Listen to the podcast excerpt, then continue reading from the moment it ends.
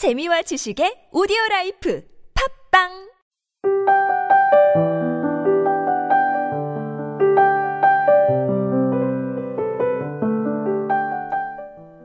행복의 척도는 필요한 것을 얼마나 많이 갖고 있는가가 아니라 불필요한 것으로부터 얼마나 벗어나 있는가에 있다. 법정 스님의 산에는 꽃이 피네 중에서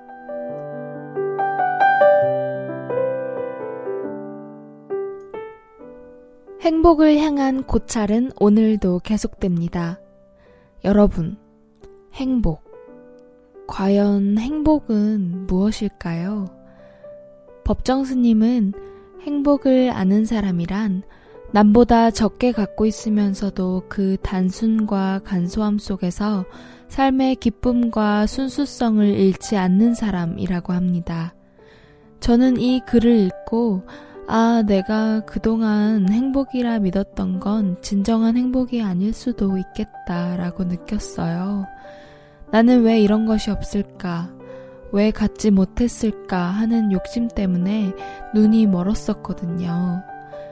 행복은 소유가 아닌 불필요하고 힘든 것들로부터 멀리 떨어져 있을 때 생기는 감정이었다는 것을 이제야 알게 되었습니다. 그래서 저는 불필요한 잡생각은 좀 떨쳐내고요. 제게 주어진 것을 좀 더 감사해 보려고요. 오늘도 하루를 별탈 없이 무사히 지나갔다는 것에 혹은 설날에 친척들 얼굴을 여전히 볼 수 있다는 것에 그리고 배워야 했고 견뎌야 했던 일들을 잘 마칠 수 있었다는 것에 감사합니다.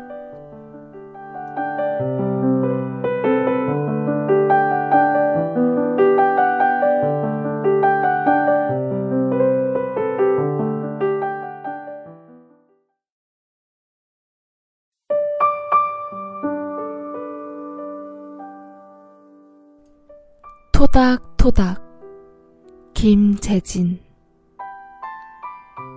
나는 너를 토닥거리고 너는 나를 토닥거린다.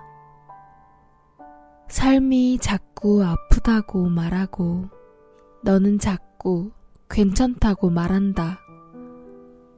바람이 불어도 괜찮다. 혼자 있어도 괜찮다. 너는 자꾸 토닥거린다. 나도 자꾸 토닥거린다. 다 지나간다고, 다 지나갈 거라고. 토닥거리다가 잠든다.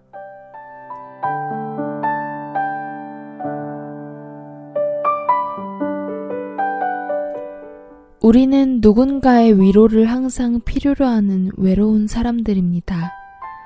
그런데 참 위로를 받고 싶다고 얘기하려는 입이 쉬이 떼어지지 않습니다. 굳이 우울한 얘기를 꺼내 분위기를 흐릴 수도 있고 너무 사소해서 창피할 수도 있고요. 아마 대부분은 저 사람이 과연 내 마음을 이해하고 알아줄까 하는 걱정 때문에 힘든 일을 선뜻 꺼내놓지 못할 거예요. 내 마음속 걱정을 힘들게 털어놓아도 공감을 얻는 건 또 다른 문제니까. 돌아오는 말이 오히려 상처가 되기도 하잖아요. 그런 경험을 통해서 배운 건 위로는 굉장히 어렵다는 것. 그리고 나를 잘 알고 이해할 수 있는 사람이 해줬을 때 그 위로의 효과가 가장 좋다는 것입니다. 언제나 내 편이 되어줄 수 있는 사람의 위로가 가장 포근하기 때문이죠. 그렇다면 내게 그런 사람이 과연 누구일까요? 나를 가장 잘 알고 언제나 내 편인 사람. 바로 자기 자신이 아닐까요? 너무 모질게 자신을 꾸짖지만 마시고요. 가끔 힘든 일이 있을 때 위로가 받고 싶다면 스스로에게 말을 걸어보세요. 괜찮아. 넌 잘하고 있어. 앞으로도 잘해 나갈 거야. 라고 말이죠. 아마 가장 익숙하고 포근한 그러면서 새로운 기운을 선물하는 위로가 될 겁니다. 여러분이 잠들 때까지 여러분의 아픈 삶을 토닥토닥 해드릴게요. 좋은 꿈 꾸세요.